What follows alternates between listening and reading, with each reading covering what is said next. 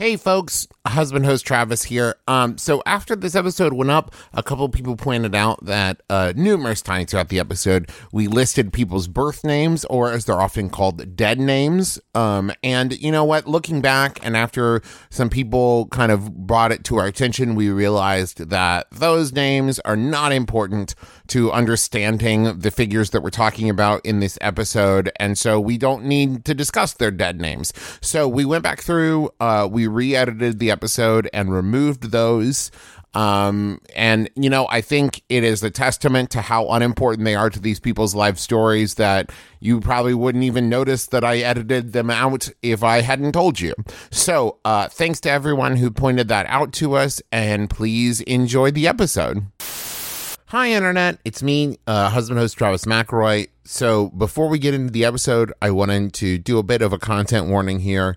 Um, this is, I think, a great episode full of important information about some really cool historical figures, but there's mention of things like suicide and police brutality and general judgment and violence and marginalization faced by transgender people. So I just wanted to let everyone know that ahead of time. Uh, now, on with the episode.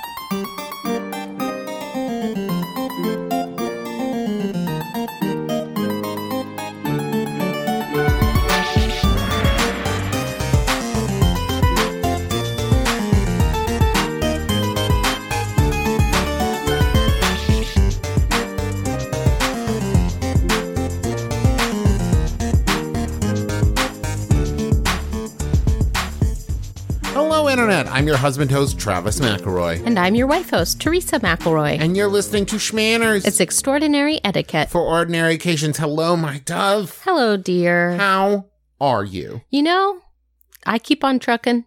Yeah. Yeah. I didn't know you were a truck driver. Oh wait, I'm not. You're not? So? I I can't use keep on you trucking. stopped trucking? no, no, I never started trucking. You never began trucking. Right. Oh. So I am I continue the level of trucking I've always done. You have maintained a standard level of trucking. for Yes. you. So- You've- so I'm I worried you do- plateaued. I do keep on trucking in the same manner that I've always not been trucking. Have you ever considered increasing your level of trucking? No, Reaching for a new, like, higher standard? no, I'm cool. You're perfectly happy. Not trucking. I'm disappointed in you. I'm worried that you've become complacent in your level of trucking. Eh? Meh. None of this has anything to do with what we're talking about. So, uh, it is Pride Month. Uh, we we have neared the end of it now. Only a few days left. Um, and there's also been a lot recently protesting police brutality, and it it got me thinking.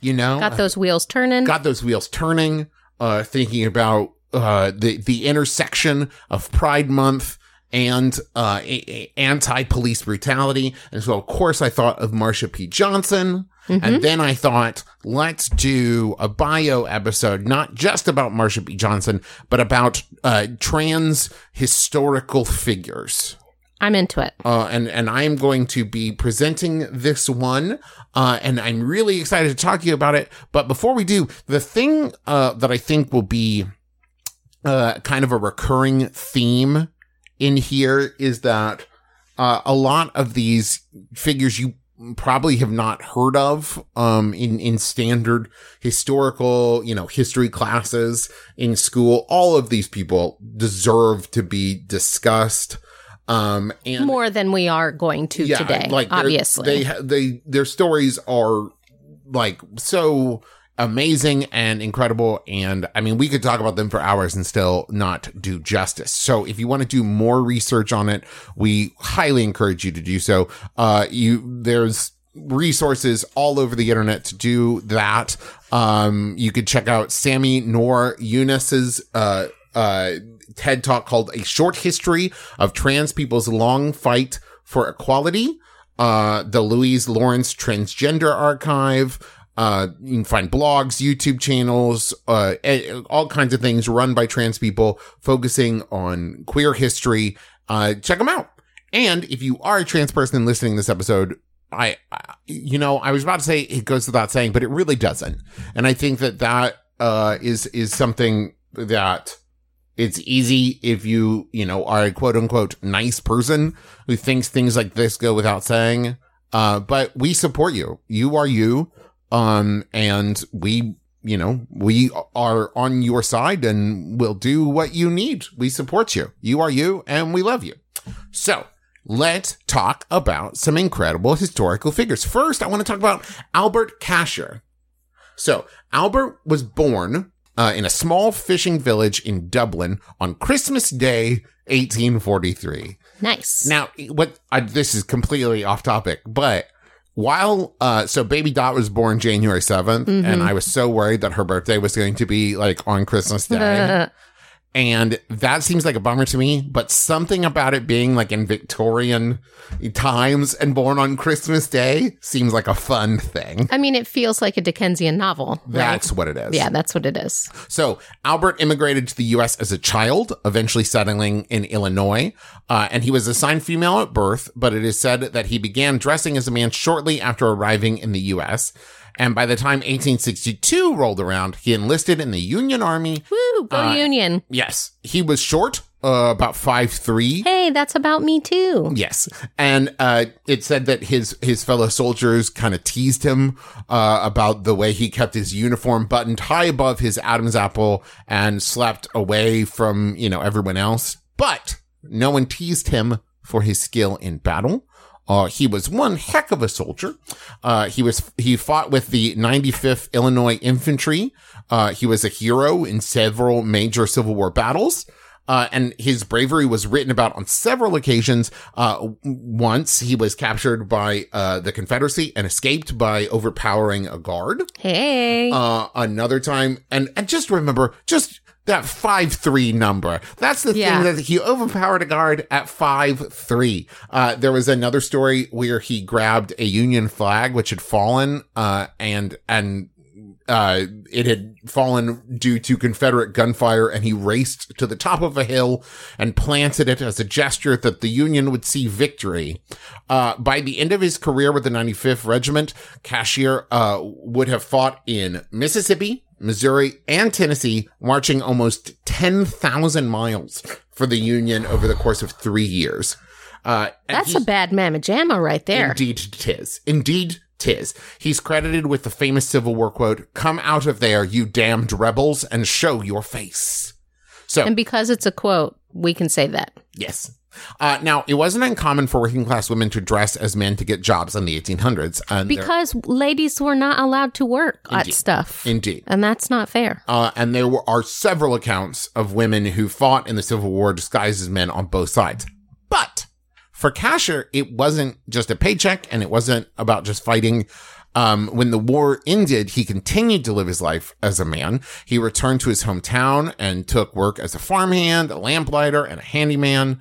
Uh, he voted in elections, had a bank account, uh, and was able to claim his military pension. All of those things, by the way, the voting in elections and bank account, before you say like, uh, yeah, remember, Yeah. 1800s, still, that was a big deal. Yeah, and women weren't allowed to do it. Indeed. That's what I'm saying. This is, it was a big deal that he did these things. This is like, this is just a, a person living their life. Indeed. And yeah. And uh, like after, uh, this heroic military career, just wanted to live a simple life in a one room cabin. You know, I've talked about before, I'm a big fan. I probably talked about on this show, but I talked about Cincinnatus. You know, this Right. idea of like doing your duty and not doing it for acclaim or reward, but just because you think it's the right thing to do. And Albert, man, Albert was like an exemplar of that. So things were going fine until 1911 when Cashier was hit by a car and broke his leg.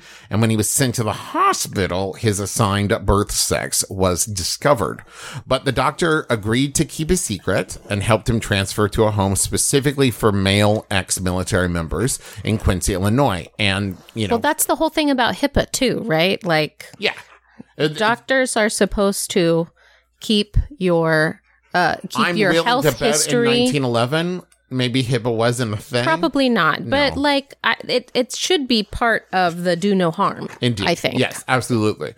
Um, and so, uh, from all reports, Cashier was happy and was even visited by soldiers he had fought with in the Civil War. Uh, but two years later, he developed dementia, uh, which during that time meant that you were sent to an asylum. Oh, Yeah. And there, his assigned birth sex was discovered, and those doctors were not so understanding. They, I would say, very cruelly forced him to wear a dress and present as a woman for the rest of his days. Some of those, I mean, you you hear about these asylums, which are supposed to mean like haven, like safe, and it's Yes, not. It's no, not safe. not at all. Not safe for bodies. Not safe for mines. Now there is uh, a bit of a, a you know bright side, a, a silver streak. What am I thinking of? Was Silver it lining? Silver lining.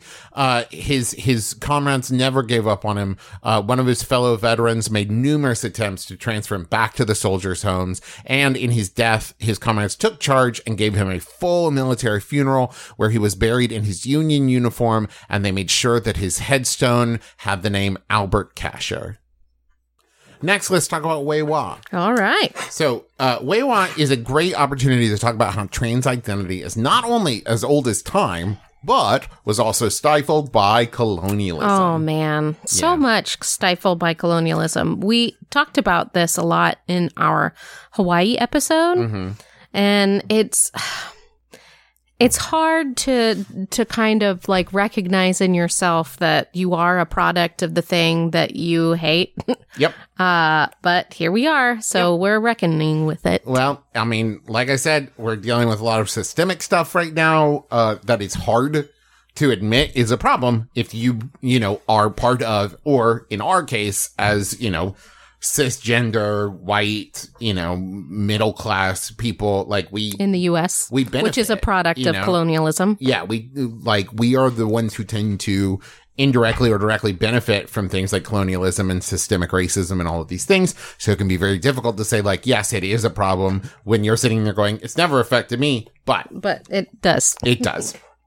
So whether it was Central Africa, South America, the Pacific Islands, or beyond, many civilizations that were wiped out by colonialism recognized multiple genders, some dating back as long as 2,000 years ago.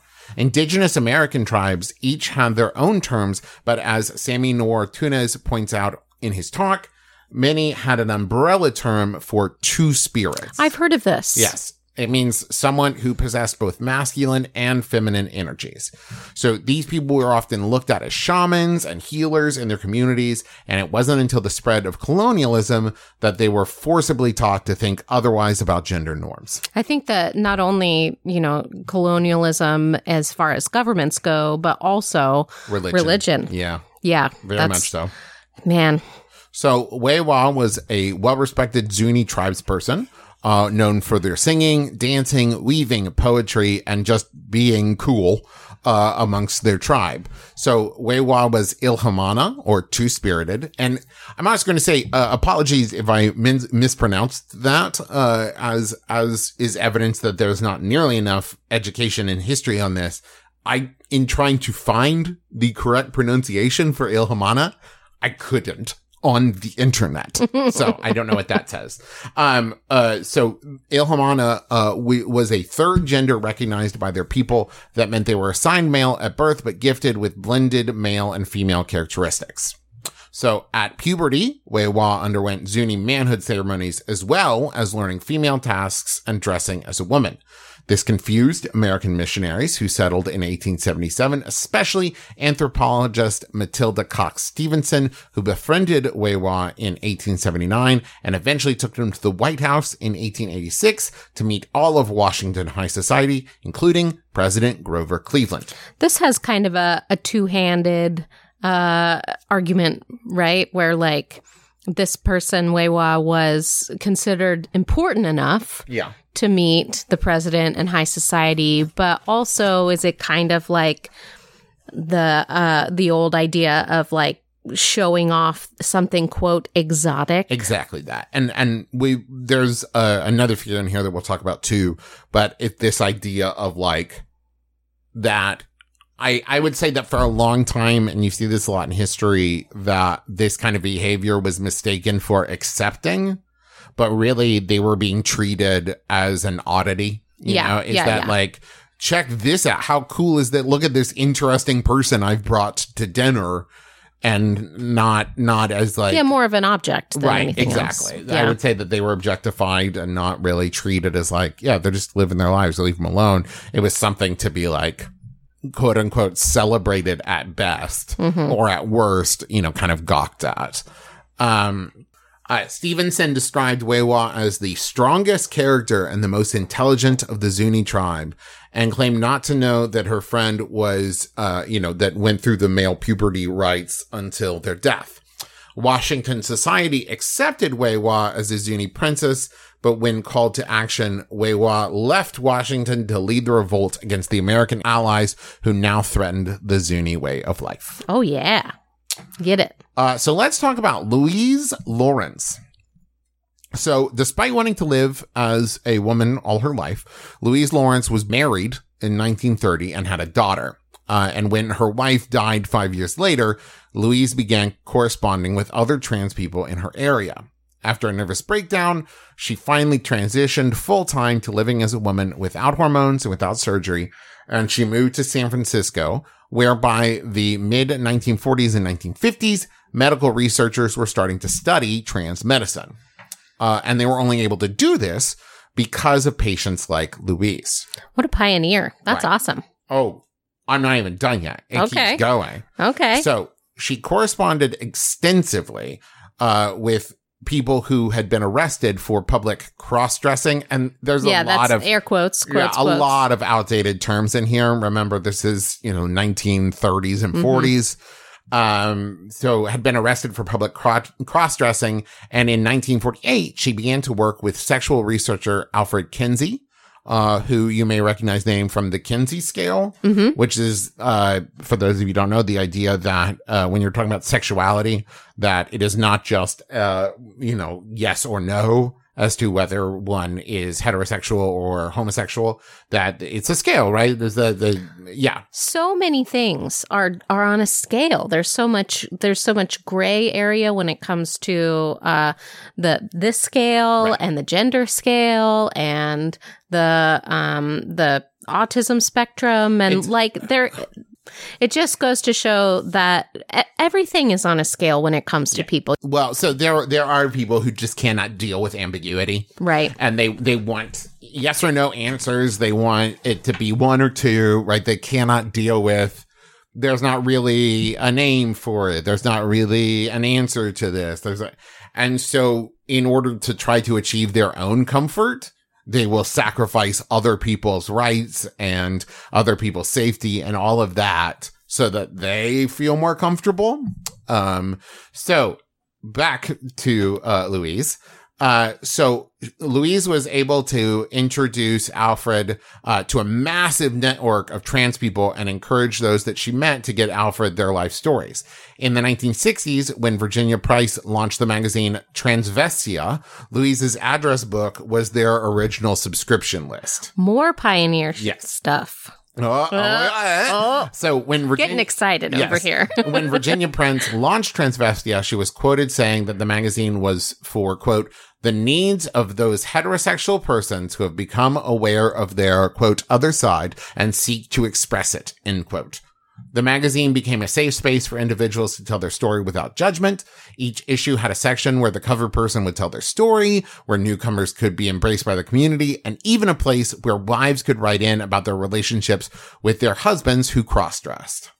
Okay, Uh, okay. So Transvestia immediately received pushback that got Prince arrested for the crime of, quote, sending obscene material through the post. which is why nothing gold can stay and that, um, that law, by the way, uh, the sending obscene material through the post, I, if you want to go down a rabbit hole of censorship, check that out. Cause that also is the thing that limited, uh, like sex, sex education oh. in America. Like there was a, a, like you couldn't send textbooks about anatomy through the mail in some cases because it included like diagrams of sex organs and stuff. Like it, it's absolutely bonkers how much that this like postal law affected censorship in, and the every everyone's different um, definition of obscene. A- Absolutely. Absolutely.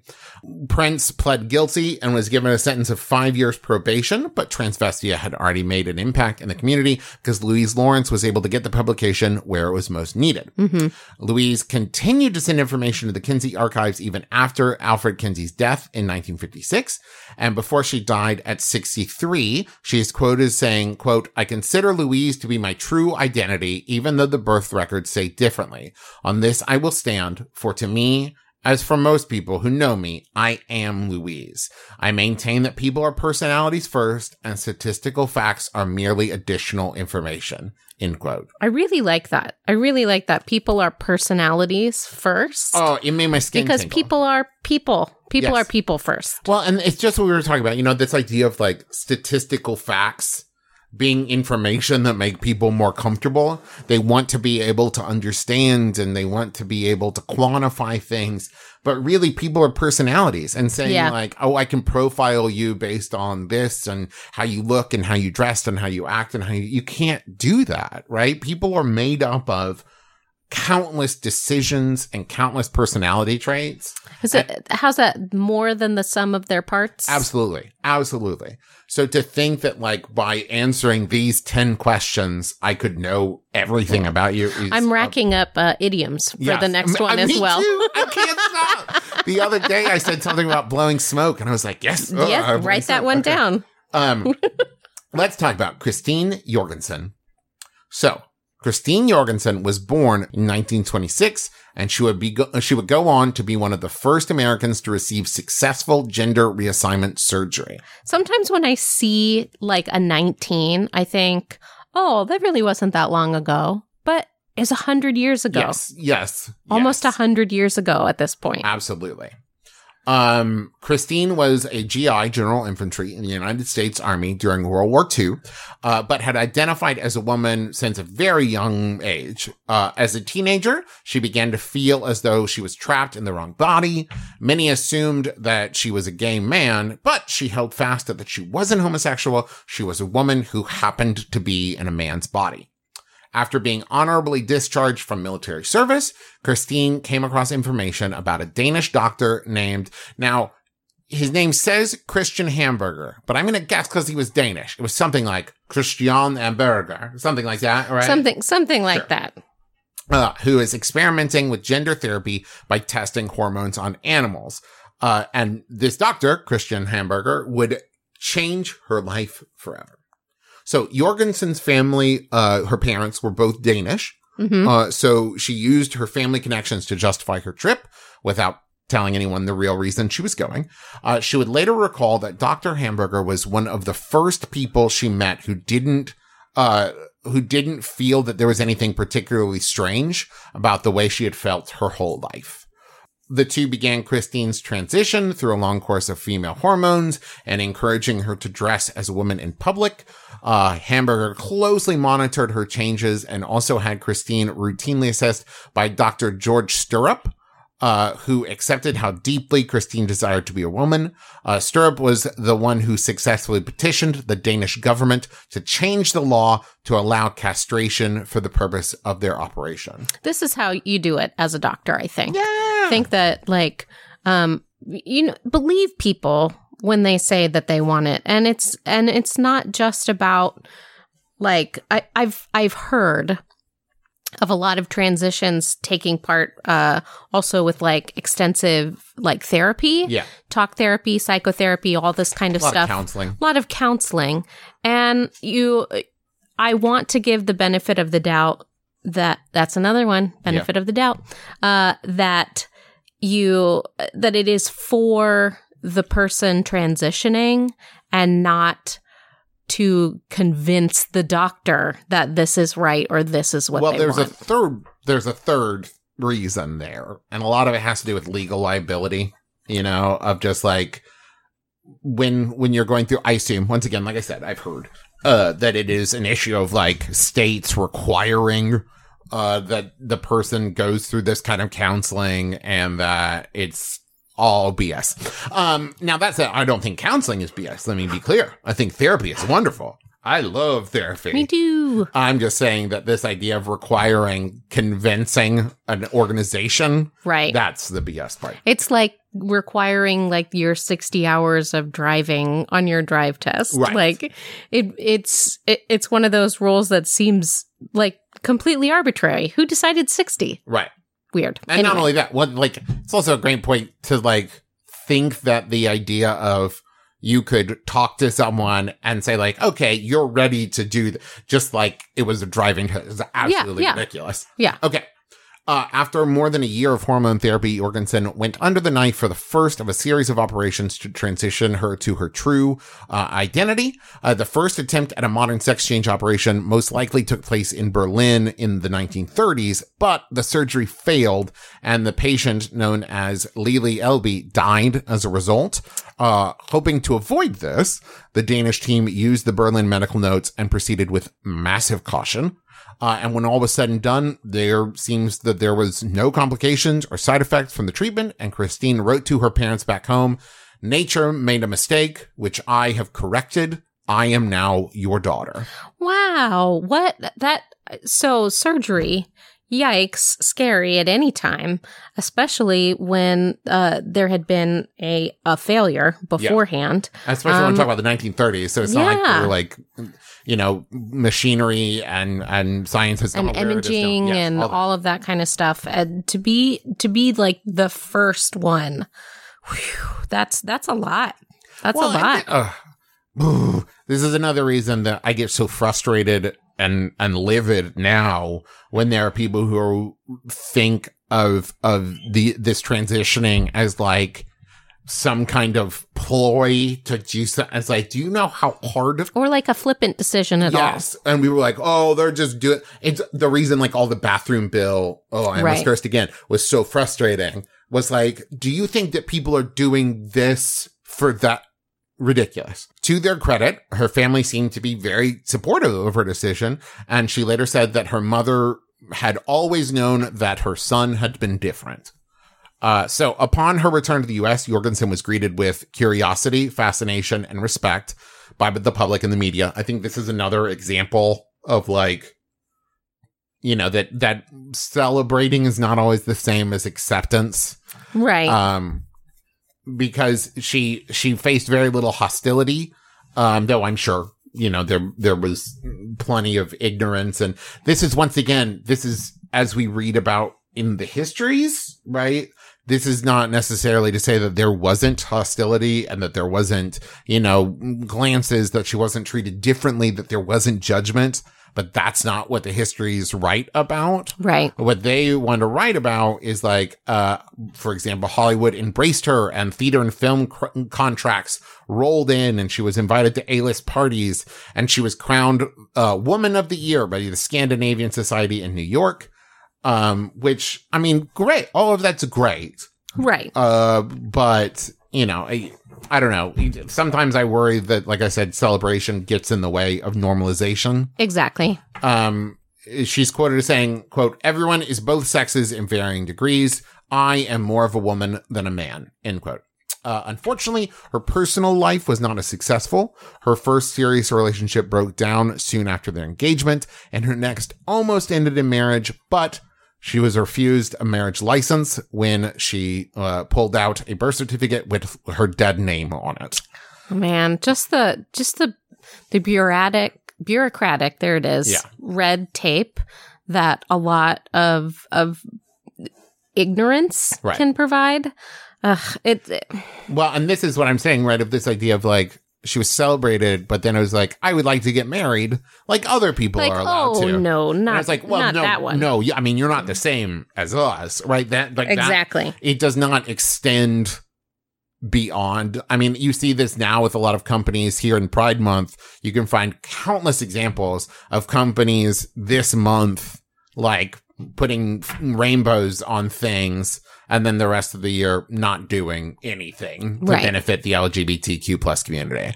Um, and, and I think that that is an example of what we're talking about. Um, a documentary filmmaker who, uh, got to know her very well was quoted as saying, uh, quote, there have, had been ups and downs, and I think she had a little problem with alcohol, but in the end, she was very straightforward and told me that the best company she had was herself, end quote. Jorgensen died of cancer at the age of 62 in 1989, but not before she was able to travel back to Denmark for a reunion with the doctors who helped her through her transformation. Speaking to the media about her transition, she said, we didn't start the sexual revolution, but I think we gave it a good kick in the pants, end quote. Cool. So let's talk about the the figures that inspired uh, this episode: Marsha P. Johnson and Sylvia Rivera. So Marsha P. Johnson and Sylvia Rivera are both legendary trans women who are famous for their involvement in the Stonewall uprising. They did so much more than that, though. So let's talk about them. I'm doing a lot of hand movements. You really are. You're you're you're very into this, and it is exciting to watch. Yes, I, these are only for the benefit of Teresa, but I, I get excited when I talk about cool historical figures. Also, your hair I, yes, enormous. I do just keep grabbing my hair and like brushing it up uh, because that's what I do when I talk. Okay, not, none of this is important. Marsha but I B. do Johnson. like it. I do like. Marsha P. Johnson was born in 1945 in New Jersey, and she started wearing dresses when she was five years old, but reportedly stopped because of teasing. Aw, that's sad. We want everybody to be themselves. hmm When she graduated from high school, she ran from her town in New Jersey to New York City with just a bag of clothes and $15 in her pocket. She survived on the street by doing sex work and was known for her incredible persona, often wearing flowers, fruit, and Christmas lights in her hair. I am. I have take a lot of my uh, fashion inspiration from the uh, pinup community, Yeah. And the hairstyles is what I love so much. All of the the flowers and the In the community. and yeah. the and the pins and I mean I've The- seen their people put hair like is a canvas. yeah, I've seen people put like little Christmas trees and um what else have I seen? I've seen uh I've definitely seen fruit. Yeah. I've seen huge ribbons and beautiful hats and fascinators. I'm into this. Yes. Uh, despite the unbelievable amount of violence she faced, she was known for being open, optimistic, and a devout Christian. She was seen often praying for her friends at local churches, and because of her generosity and her kindness, people knew, who knew her gave her the nickname Saint Marsha. Also, whenever she was asked what the P stood for in her middle name, she always said, pay it no mind. um, so one of the people that Marsha famously looked out for was a Latinx woman named Sylvia Rivera. Sylvia fled to New York City when she was just 11 years old to escape her grandmother, who would beat her when she dressed up in makeup and feminine clothing. Uh, Sylvia's father left when she was a baby, and her mother died by suicide when she was just three years old. Uh, Sylvia had no one when she met Marsha. Uh, the two were both sex workers, but Marsha looked out for Sylvia, and Sylvia would go on to say that Marsha was like a mother to her. Marsha gave Sylvia a sense of stability and loved her in a way that Sylvia had never known before. Community is so important. So it important. really is. There's I there's think just no there's no substitution for making your own family when you need it. And I think that this is also a great example. This is something that I think you will see over and over and over again in LGBTQ plus stories is this idea of found family Mm-hmm. of just like, you know, that like we talked about last, blood is thicker than water, you know, is that this idea of like the, the family In that the, you in the traditional sense, in the traditional sense. blood of the covenant is thicker than water of the womb. Right. That this idea of like, you know, the people who love you and accept you, right? Find find your family. Yeah, they are your Yeah. family.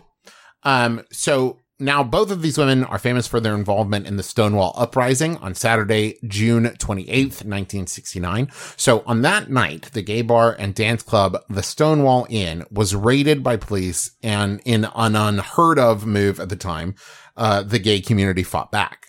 So during this time, gay bars were outlawed in New York City, and these raids, while common, were gross violations of people's privacy uh, when the LGBTQ plus community was trying to just hang out and be themselves. During these raids, people were told to line up against the wall.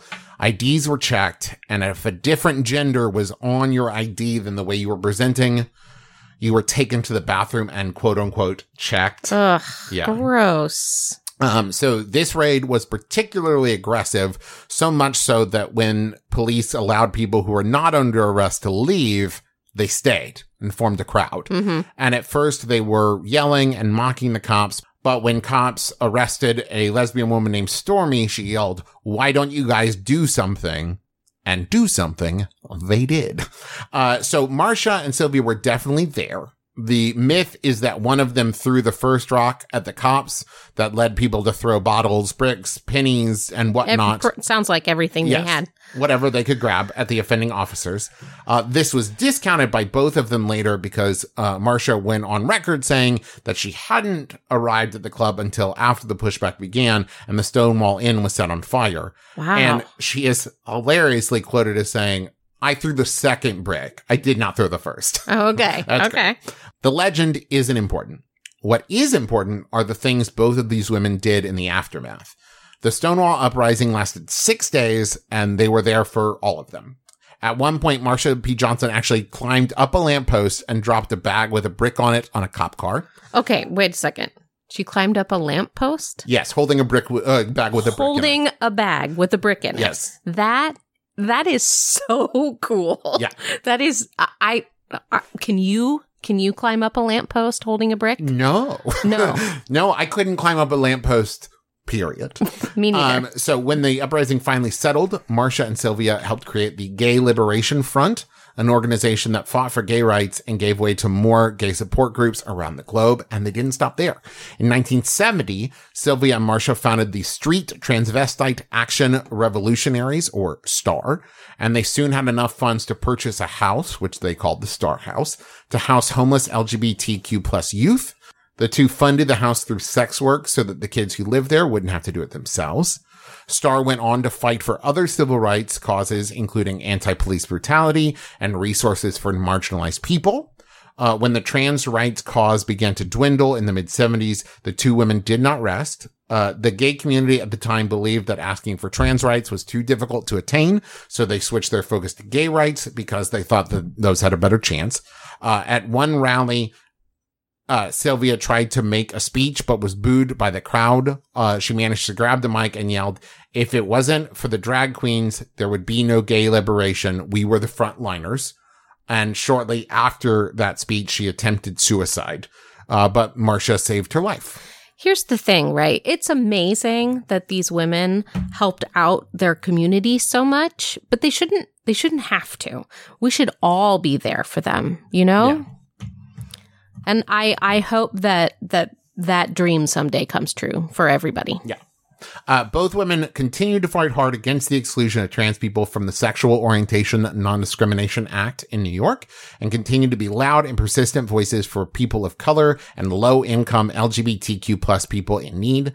Uh, Sylvia Rivera died of liver cancer in 2002, but Marsha P. Johnson's 1992 death uh, is still listed as mysterious circumstances. Uh, she was found in the Hudson River and her death was ruled a suicide. But in 2016, Victoria Cruz of the Anti-Violence Project worked to get the case reopened. Her journey for justice is documented in the 2017 documentary, The Death and Life of Marsha P. Johnson. Which is still on Netflix, by the way.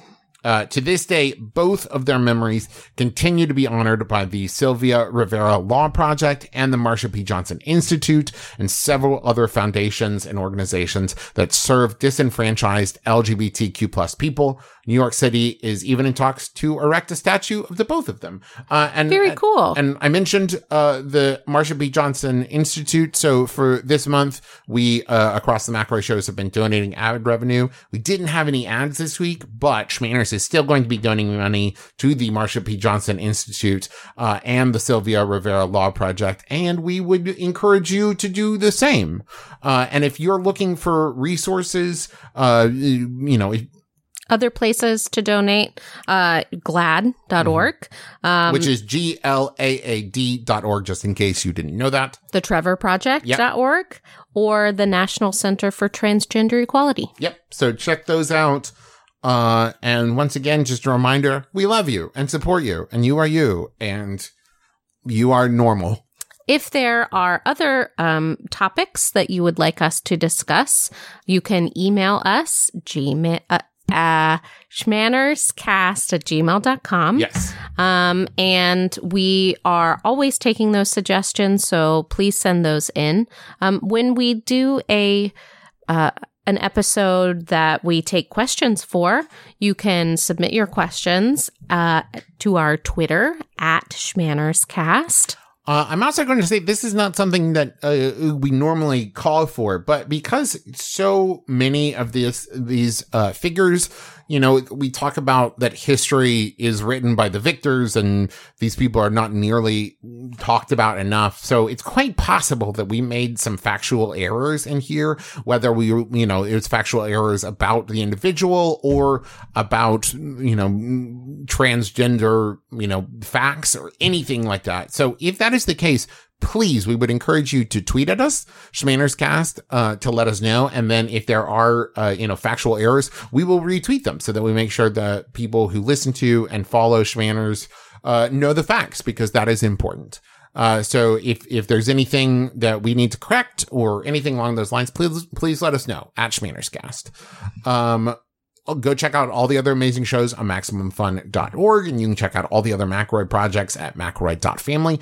Uh, also, if you go to McElroyMerch.com, uh, we have a phantasmal and resplendent pin, uh, which is a, a, reference to the Adventure Zone, as well as uh, a good out here t-shirt, which is another Adventure Zone reference. Uh, for both of those, the proceeds go to the Trevor Project. Uh, so go check those out, McElroyMerch.com. Uh, let's see, who else do we thank? We always thank Brent Brentalfloss Black for writing our theme music, which is available as a ringtone where those are found.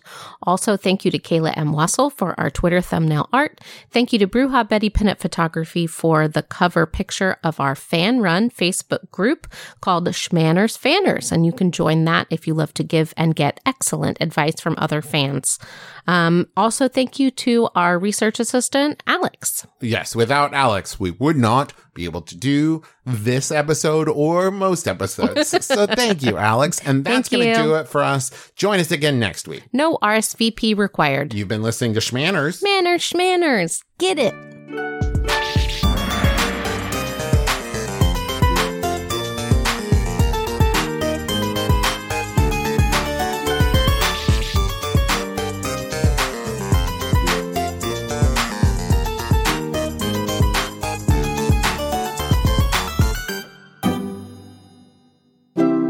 MaximumFun.org. Comedy and culture. Artist owned. Listener supported.